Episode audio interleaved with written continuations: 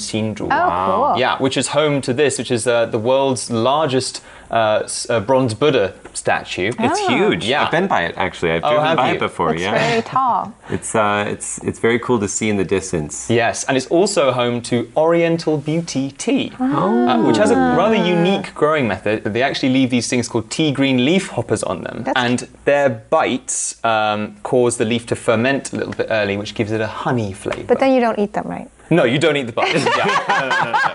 Don't But worry. they impart a very special flavor on the tea, and that's why it's so delicious. Exactly. Yeah. Mm, well, Very Interesting. interesting.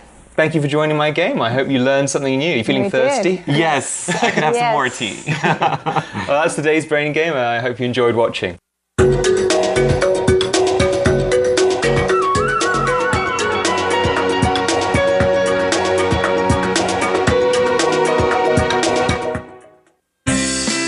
What's this all about? Why are they doing that? What's going on here? It's Curious John. What is he curious about today?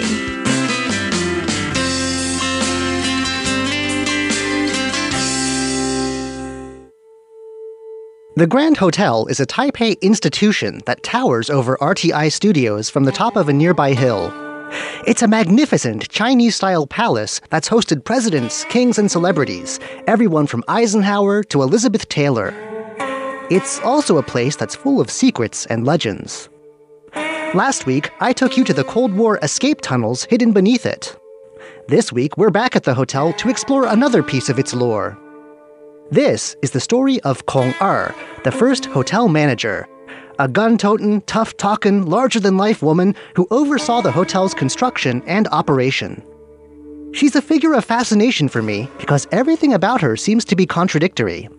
She was indeed a sharp shooting, gunslinging boss lady who took no lip from no one, but the brash exterior hid a deeply private woman, and a sheltered one at that, related as she was to a first lady and her dictator husband.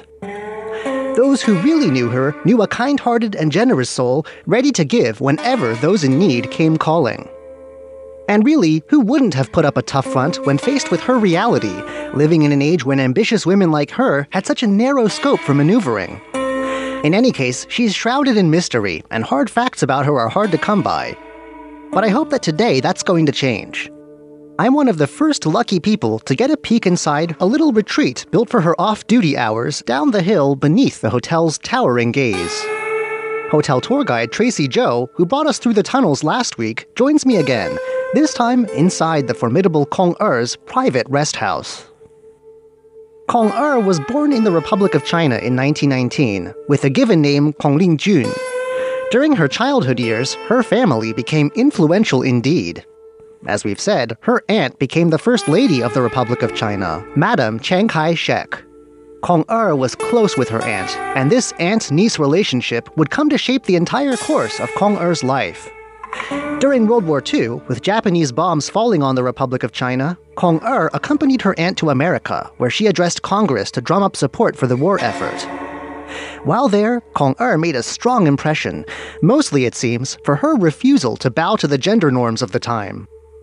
She was so um, different because uh, she dressed like a man. That was quite uh, different from what people think a woman should be. No matter how bad the war got, niece and aunt stuck together, and this bond held just as tightly when the next war came along just a few years later. This time, the Republic of China was not so lucky. Its forces were overwhelmed by Chinese communists, and in 1949, the whole government, with its remaining loyalists, fled to Taiwan, the last bit of land they controlled. Here, they rebuilt in exile, though, still claiming to be China's legitimate government. It's here that the Grand Hotel story begins. The non communist world still largely saw Taiwan's government as Free China, the legitimate one, and they sent diplomats, heads of state, and other high flyers to visit. Remember, Dwight D. Eisenhower, Elizabeth Taylor, and kings from Tonga to Thailand, and just about everywhere in between. This jet set bunch would need a place to stay while they were here a hotel. And not just any hotel, a grand hotel, one that would dazzle and leave no doubt as to the legitimacy of the Republic of China on Taiwan. The First Lady and her husband entrusted Kong Er to run this show, and by all accounts, she did brilliantly. It was under her watch that many a successful state visit was pulled off, and under her tenure that an image of exclusive luxury grew around the hotel. There was and is fine dining, cooked by some of the best chefs around, and in time, even exotic novelties like Taiwan's first steakhouse were to be found there. For her own use, Kong Er was given the modest but beautifully furnished rest house that we now stand at, here at the bottom of the hill. A scaled down kind of luxury seemed to filter down from the hotel above. Kong Er had excellent taste. Just inside the entrance, there's a lavishly carved wooden screen adorned with a scene from a classic Chinese novel. There's a fireplace, a rarity in Taiwan even today, and a phonograph, something that would have been expensive at the time. Even the fixtures in her two bathrooms, one of them completely pink and the other solid blue, were pricey imports from Japan.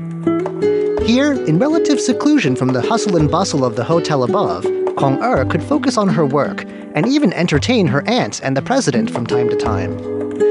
Kong Er may have owed her position as the hotel's first manager to her family connections, but her success as a hotelier came down to nothing more than some serious hard work.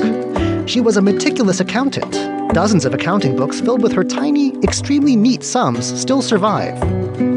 Despite her success, though, Kong Er seems to have become a bit of a caricature in the eyes of certain people, and it's this unfair, even bigoted image of her that the hotel hopes to contradict today by opening her former quarters to the public.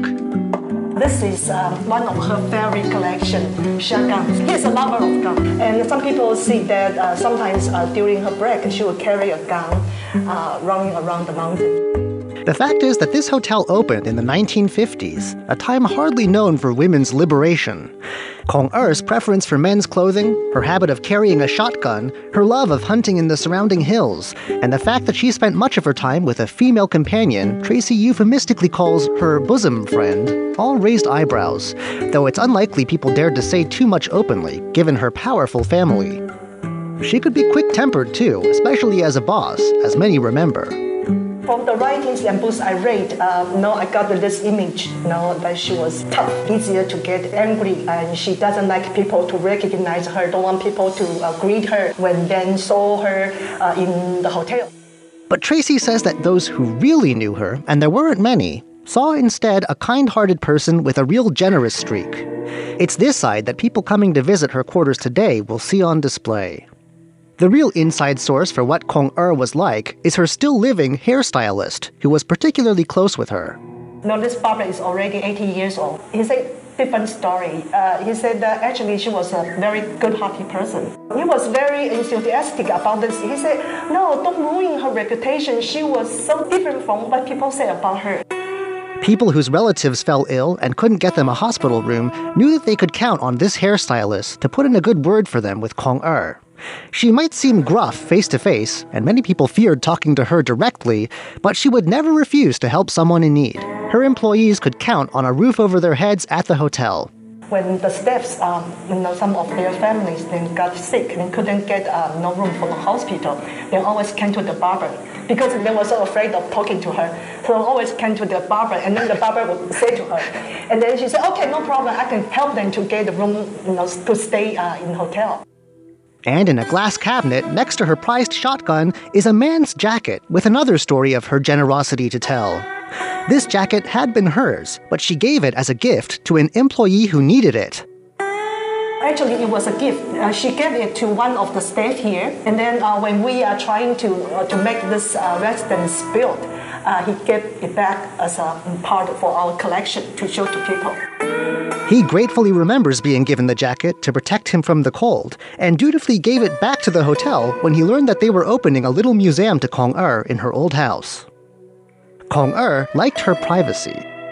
Of course, she couldn't help but stick out given who she was related to, the glitzy establishment she ran, and the fact that she went against the grain of her time. But it seems she tried to avoid the spotlight as much as possible, preferring instead the obscurity of her hidden refuge here at the foot of the hill. Her later years after retirement are thus pretty obscure. All Tracy says, and all that I could dig up, was that she later left Taiwan for a few years, accompanying her aunt to the United States after her husband, President and dictator Chiang Kai shek, died in 1975. She went to the States with Madame Chiang after our late president passed away. Uh, she stayed there for only two or three years, and then later on she went back to Taiwan. came back to Taiwan. died here. She died here in 1994. Her very brief Chinese Wikipedia article adds that her corpse was taken to New York for burial, though I've not found confirmation of this. Seeing the private seclusion of her quarters, I can't help but feel that maybe she would like the fact that we can't find out too much about her. All I can say is that I'm definitely in awe of the way she lived on her own terms, dressing however she wanted, living however she wanted, and unapologetically too, in an era when this was far from easy to do. Her little house happens to be right next to RTI's parking lot. And as I passed her home tonight on my way home, I couldn't help but give a little salute to this remarkable woman who built a Taipei legend and did it her way.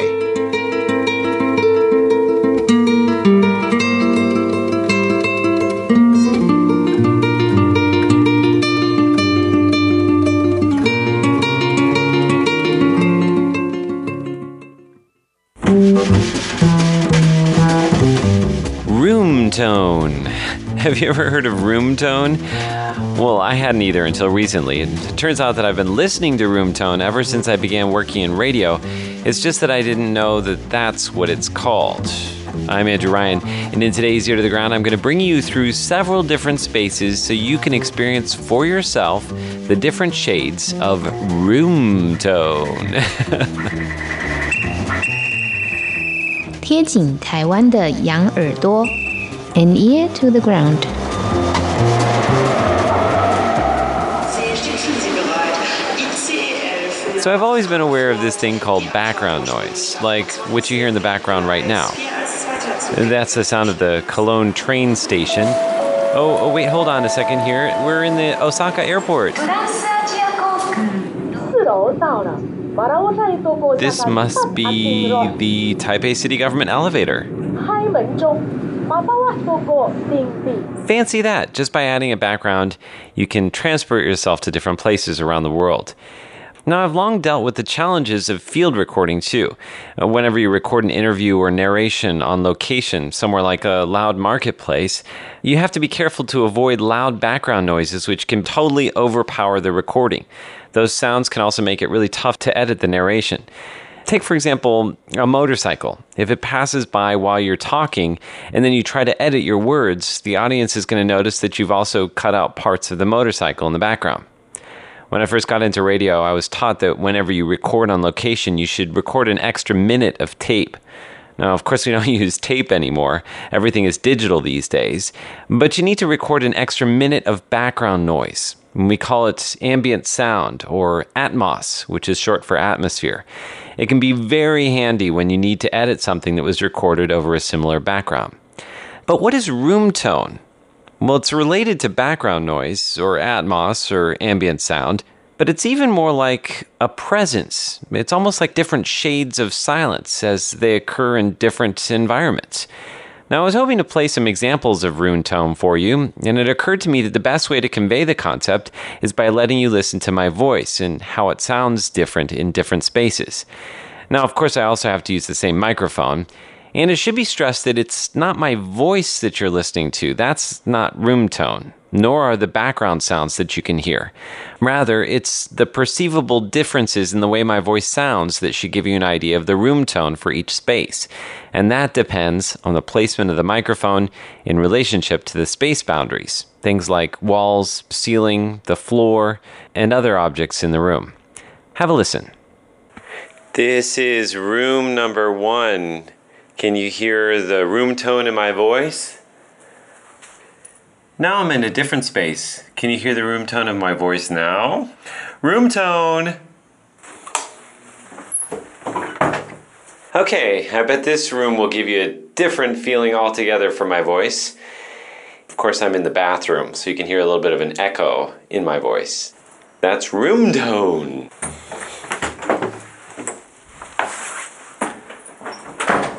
This would be the kitchen.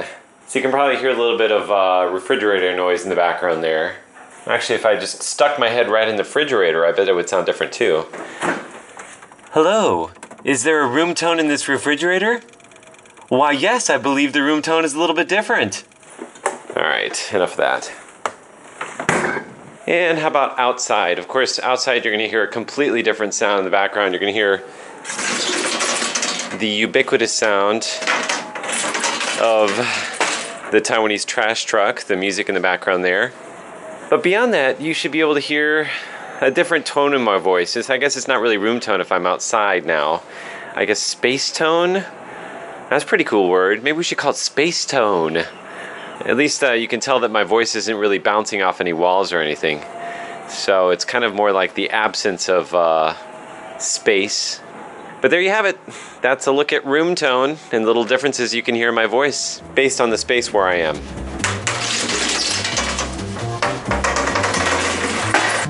So it's hard to say if we really gain anything from noticing or playing with the color palettes of room tone. Maybe you'll discover that what's important is not the contents of what you hear, but the process of listening itself. With an ear to the ground, I'm Andrew Ryan.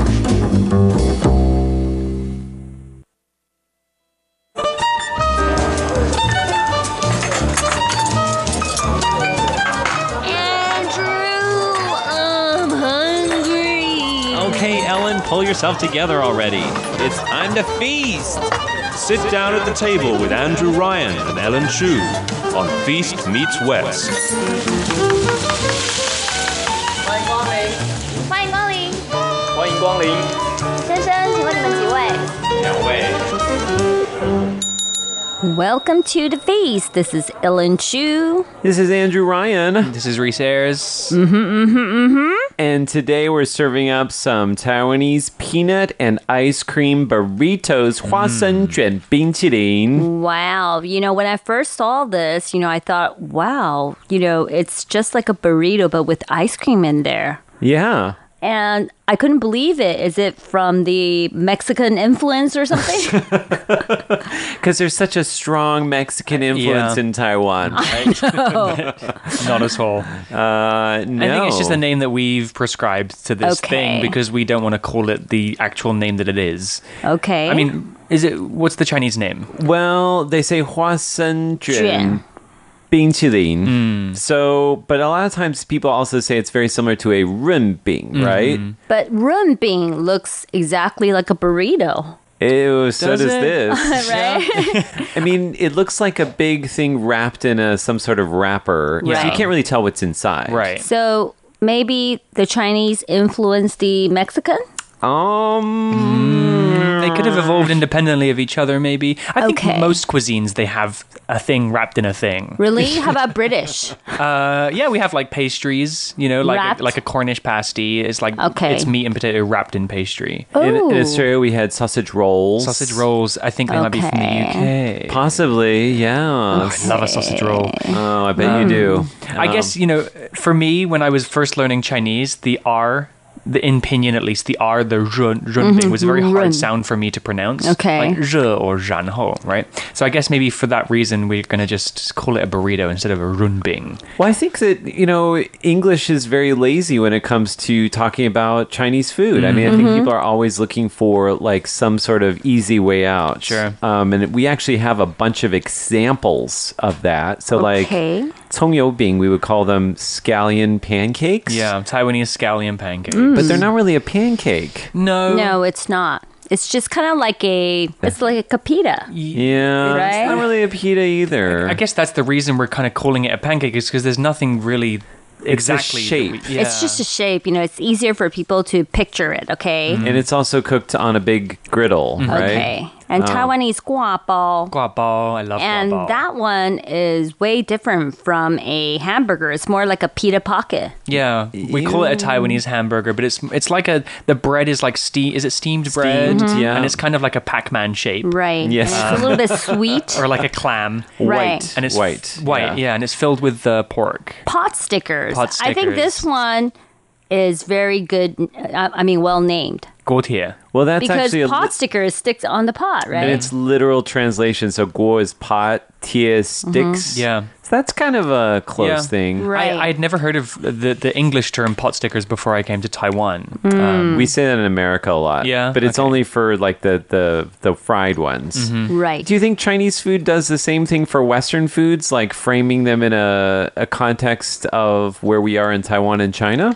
I Yeah. think so. It's kind of like Xiangqing because it comes from the west. It's Western celery. celery, yeah. As opposed to a very uh, different form of celery, a thinner form of celery that's Mm-hmm. used in Chinese cuisine. And for Xi Hong Shi, so that's kind of like tomato. So Yeah. it's a Western persimmon is a tomato. That's that's how you say it in China. In China, yeah. We don't say that but in not in Taiwan. Taiwan. 番茄. We say Because- fan. And they call it Western eggplant. Yeah, 番茄, Western eggplant. Fan kind of means like anything outside of China, right? Right. So Xie is barbarian, eggplant. barbarian, barbarian eggplants. Yeah. And uh, Xigua, it's a Western melon, so it's like watermelon. Yeah. Mm-hmm. Italy mian. So Italian noodles. Yeah. Mm-hmm. So that's, uh, I mean, that's implying like just mian would be Chinese noodles. You don't have to say it's Itali mian. Yeah. So in today's show, we are going to be looking at uh, ice cream burritos, and we're actually going to be attempting to create them in the test kitchen. But there is going to be one small thing that may be standing in our way. And that is Reese does not like one of the main ingredients. My least favorite, and this is not me being picky, this is a genuine genetic disposition to not liking this thing. It's Well, actually, Ellen, you know what's in this ice cream burrito? there's a, there's a Peanut powder Yes. and ice cream. and there's one more thing. There's one more thing. Yeah. Yes. I don't Something remember. that I despise. And about 10% of my colleagues around the world would agree with me that this is a thing that tastes like soap. Cilantro. Cilantro. That's right. Oh. oh. Blah.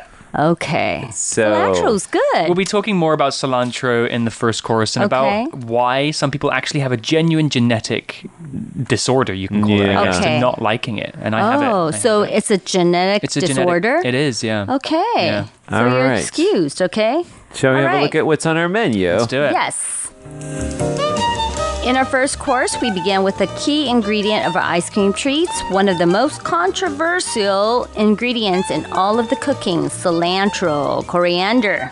That's right. In our second course, Reese is going to join me in the Feast Meets West test kitchen.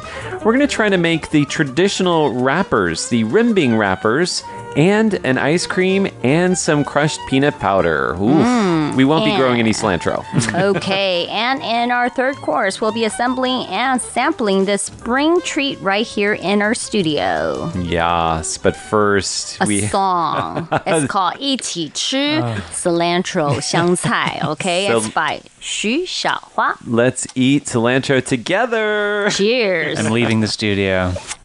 电视里闪烁着紫外光线，又发生了什么事件？就算遥控器距离我只有一公尺远，我仍陷在沙发里面。你离开后的空气太过浓稠，我一动也不能动。过去的记忆就像是曼德拉的世界，模糊现实的界限。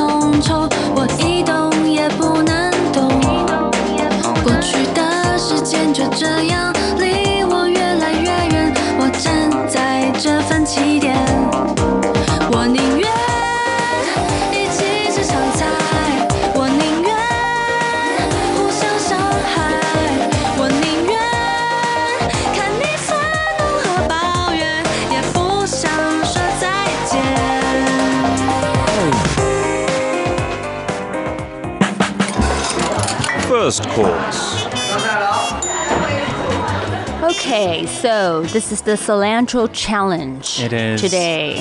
Cilantro or coriander, we call it coriander in Okay. the UK. American English uses cilantro, which comes from the Spanish because it's so prevalent in Mexican cuisine. Right. Um, which is, uh, I, I love Mexican food, but I always have to ask without the cilantro.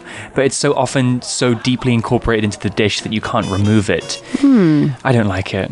So a lot of people think that it has a soap taste. Yeah. No. Some people say it tastes like soap, and some people say even it tastes like like death, or like dying flesh. Flesh, carrion. Like they have ever, you know, tried like death. Uh, maybe smells like it. I yeah. interned as a zombie once. Yeah.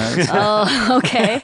um, but actually, as I mentioned earlier, it's a genetic disorder. It's it's a alteration of one gene that makes your ability to detect some chemical that is present in cilantro, and it kind of activates the taste buds that would taste yeah, you, soap. you you just have this definition all written out to convince your parents that you have this genetic defect. well, I mean, cilantro is not it's not like super good for you either. Like it's not something that you'd be missing out on in your diet. It's just kind of like a herb that brings out the flavor, Well, right? people who like it, I guess yourself and Andrew say it tastes kind of like maybe lemony or kind of like springy, Grassy. grassy. grassy, but it has a very nice grassy smell to it. Yeah, grassy in a good way. Mm-hmm. Yeah. Well, for me and for I guess about ten to twenty percent of people around the world, it tastes like soap or or f- dying flesh. Wow. Um, and actually, there are differences between um, racial groups. So, 21% of East Asians, 17% of Caucasians, and 14% of people of African descent don't like coriander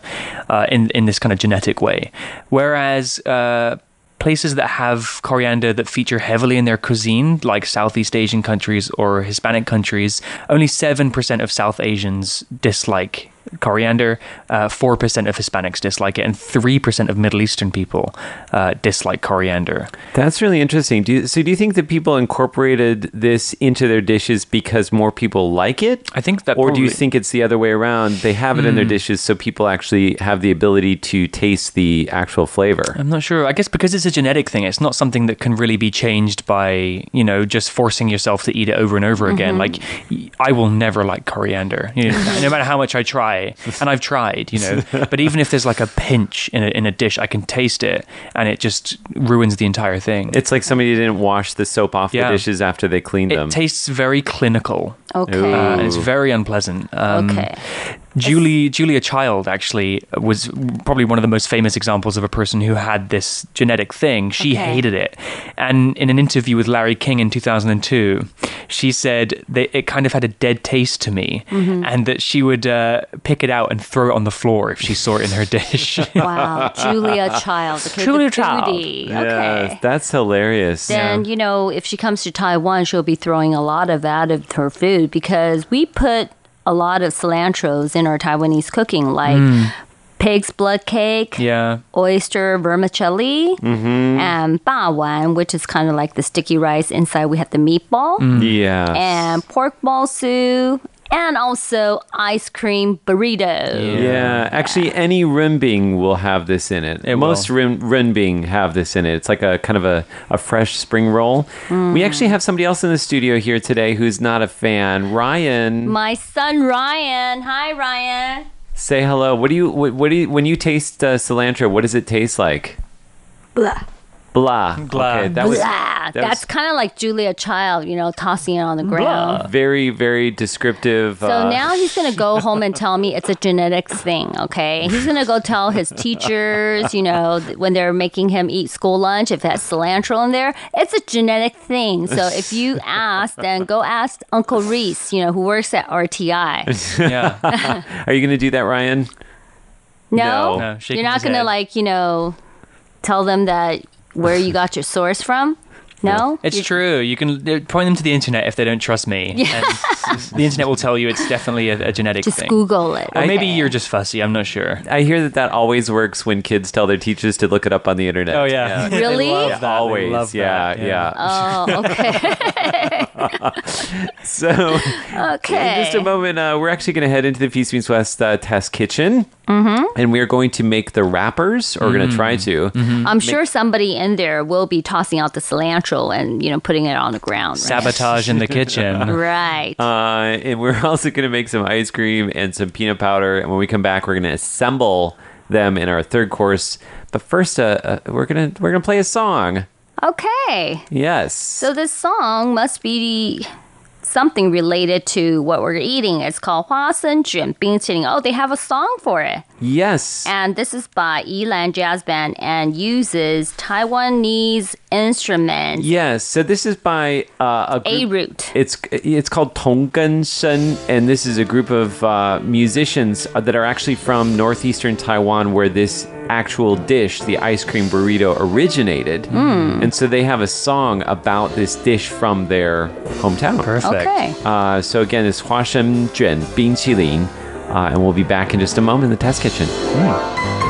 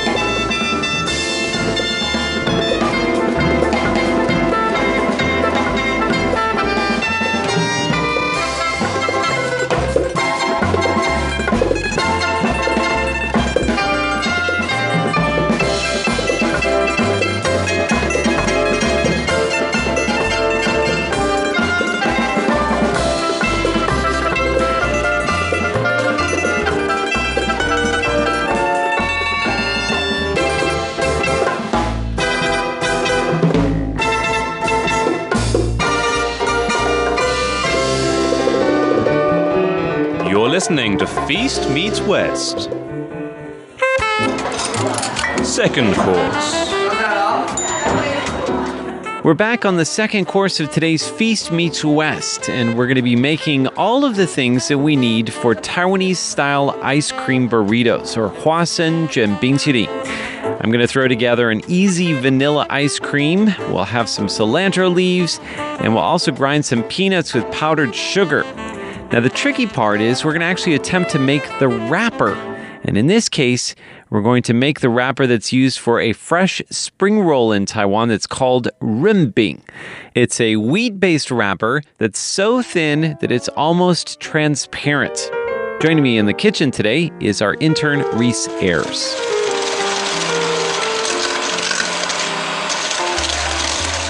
All right. So, what we're to do now is we've just got the ingredients for the wrappers in a bowl. And what do we have? Do you remember? Flour, water, and salt. That is right. It's a basically a bread flour, so high gluten flour. We've got 225 grams. We've got a half teaspoon of salt. A half teaspoon of salt, and then water we had 150. Okay. That's right, 150. Uh, we added a little extra water because we wanted to make the mixture a little bit looser. And it basically looks like a, a loose pancake batter. So uh, you're gonna just stir that up until it's nice and uh, mixed in. Let's give it a mix.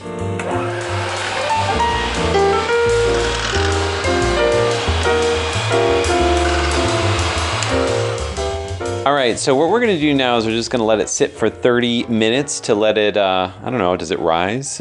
Rise, fall. In Chinese, they say until it's uh, relaxed. So we're going to let it chill. Yeah, we'll let it chill for a while. And then uh, what we're going to do when we come back here, we're going to actually uh, start painting that with a paintbrush onto a flat pan and heat it up into uh, the wrapper shapes that we will use for our ice cream burritos. Mm, I'm very excited. My first time making any kind of runbing. I guess I made pancakes before, but this is quite different.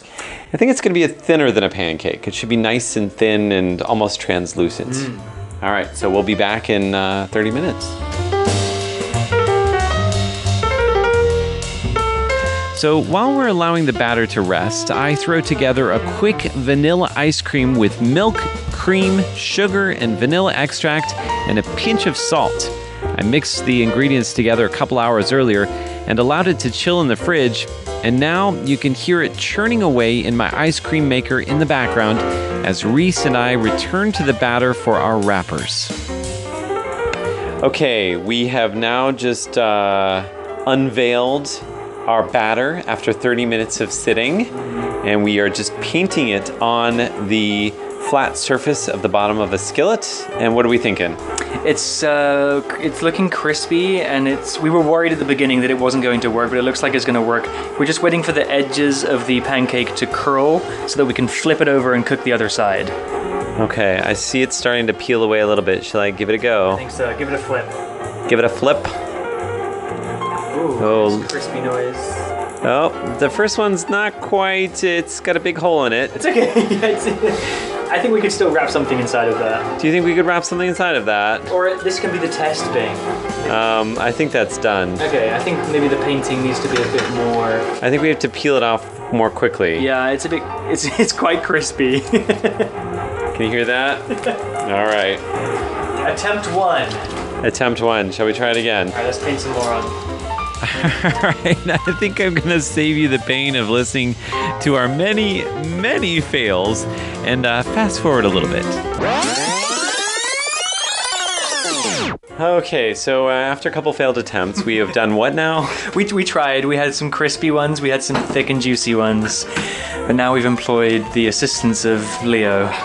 yes, that's right. Uh, Master Chef Leo Chen is in the kitchen. He is doing mini ones in a mini pan, and uh, we have the first one come out, and it looks beautiful. It seemed the problem with the first set was that the pan was not terribly good. It was too big, maybe the sides weren't the right shape. We're now using a smaller pan, which is a lot easier to. It's easier to get underneath the pancakes and flip them before they turn too crispy. Look at that. I'm holding a springy Runbing wrapper in my big hands. We're gonna have mini, mini ice cream runbings. And I think it's going to be perfect for you because I'm going to slip some cilantro in yours. I'm gonna taste it, and I'm, ah! I'm gonna leave the studio. I think it's easier. Thank you, Leo. You're welcome.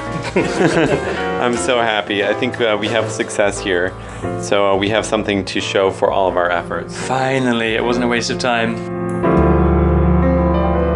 All right. Well, we're going to go into a song now.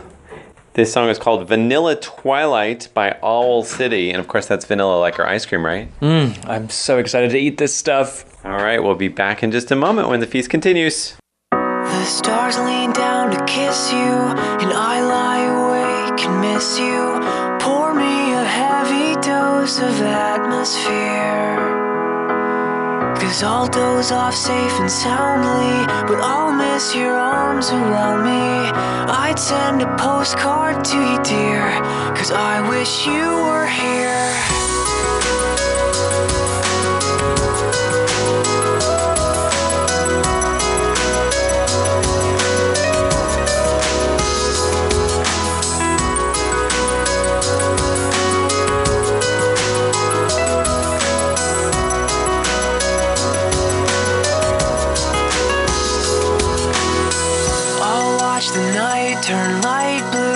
It's not the same without you. Because it takes two to whisper quietly. The silence isn't so bad till I look at my hands and feel sad. Cause the spaces between my fingers are right where yours fit perfectly. I'll find repose in new ways, days. Cause cold nostalgia chills me to the bone. But drenched in vanilla twilight, I'll sit on the front porch all night, waist deep in thought.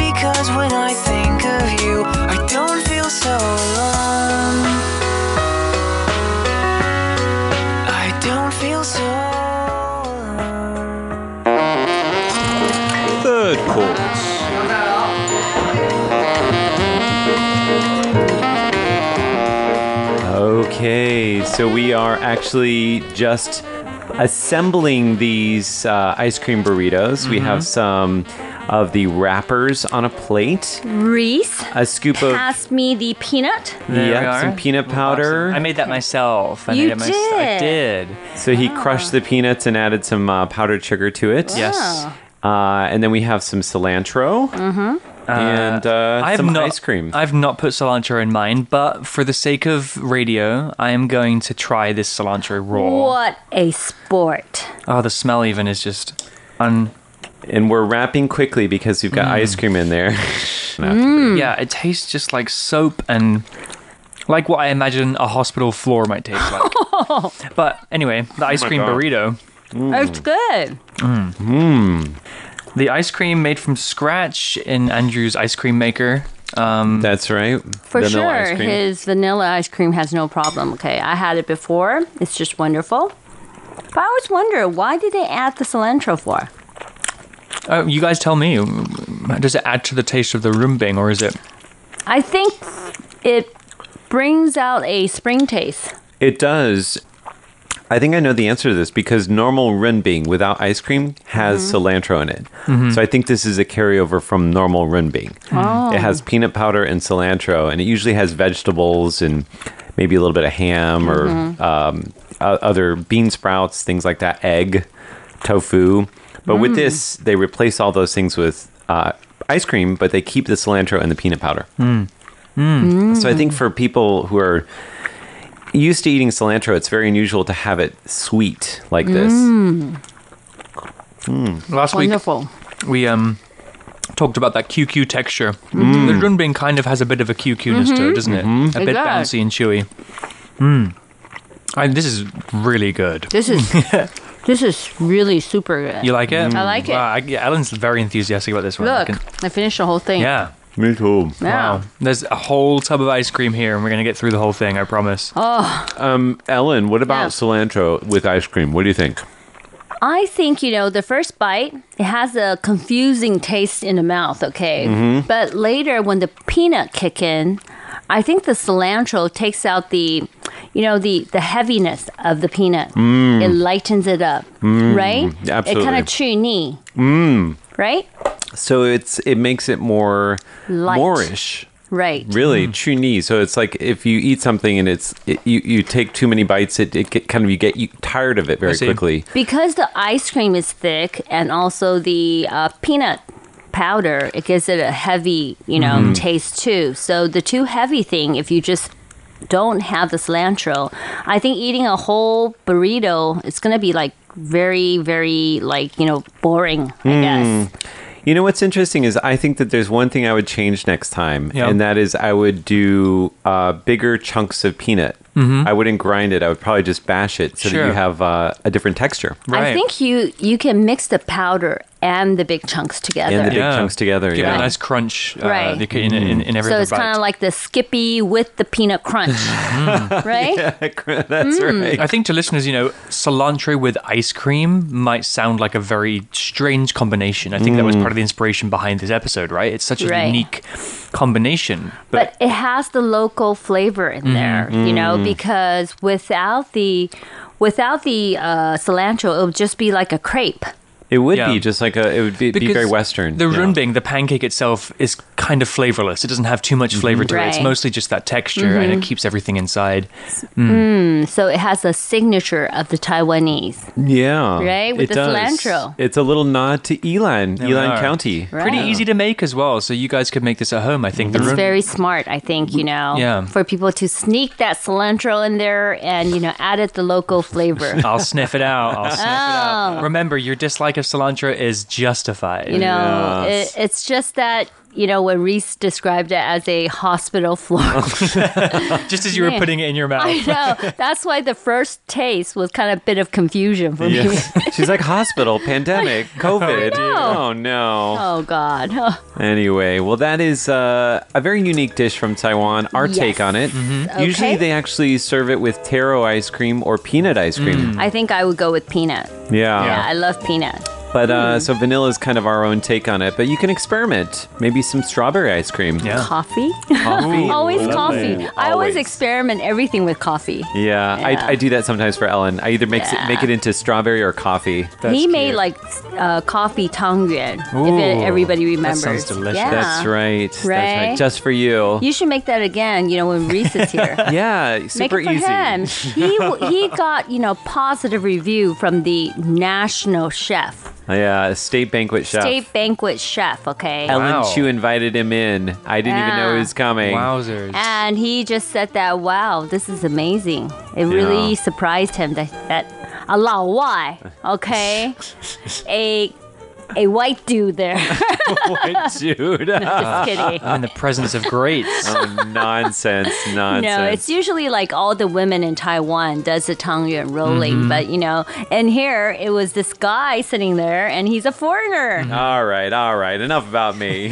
Okay. what about you? Uh, why don't you send us a letter and tell us what you think? Right. Maybe What- you could try this at home. Yes. What do you think about cilantro? Would you put this in your ice cream burrito? Try it, okay? it will amaze you. If you don't have that genetic, you know, um, well, guess- Predisposition to exactly, then I think you're okay. All right. So where are we going to send the letters to, Ellen Chu? P.O. Box 123-199, Taipei, Taiwan. Email us at androo at rti.org.tw. And we're going to wrap things up with a song called Wrapped Up, Okay, wrapped up. just like our little burrito. Okay, I couldn't resist it. This artist is called Olly Murs and Travie McCoy. Yeah. Ah, Olly Murs is from the UK. Yeah, Olly and Travie. I guess Travie is as well. And probably. Yeah. Okay. For Visus, last time Andrew Ryan. And this is Ellen Chu. I'm Reese Ayers. We'll see you next week. Bye. Ta-ra. Baby, when I look in your eyes, there's no way that I can disguise all these crazy thoughts in my mind now. There's something about you. You got the lock, I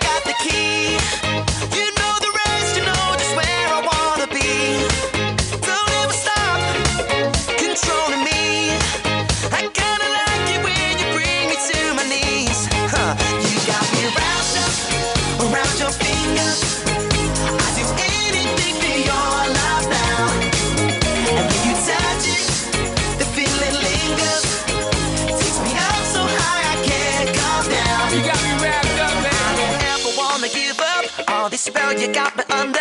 I see fireworks when we touch now. There's something about you. Your body fits on mine like a glove. Let them say whatever they want. It's too late cause you're in my blood.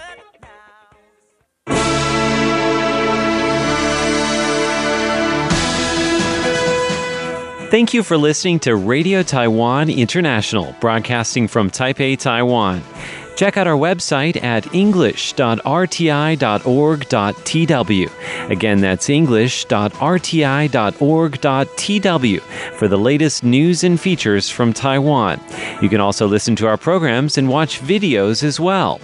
Our 60 minute English language program can also be heard every day at the following times and frequencies. In southern China and South Asia from 1600 to 1700 UTC on 9405 kHz. Again, that's in southern China and South Asia from 1600 to 1700 UTC on 9405 kHz. And in Southeast Asia from 0300 to 0400 UTC on 15320 kHz. Again, that's in Southeast Asia from 0300 to 0400 UTC on 15320 kHz. We'd love to hear from you. Please send your comments to PO Box 123 199, Taipei, Taiwan. Again, that's PO Box 123 199, Taipei, Taiwan. Or send an email to rti at rti.org.tw. Again, that's rti at rti.org.tw. Also, visit us on Facebook. The address is fb.me forward slash Radio Taiwan International. Once again, on Facebook, we're located at fb.me forward slash Radio Taiwan International for videos, photos, and news of interest from Taiwan. Thank you once again for listening to Radio Taiwan International.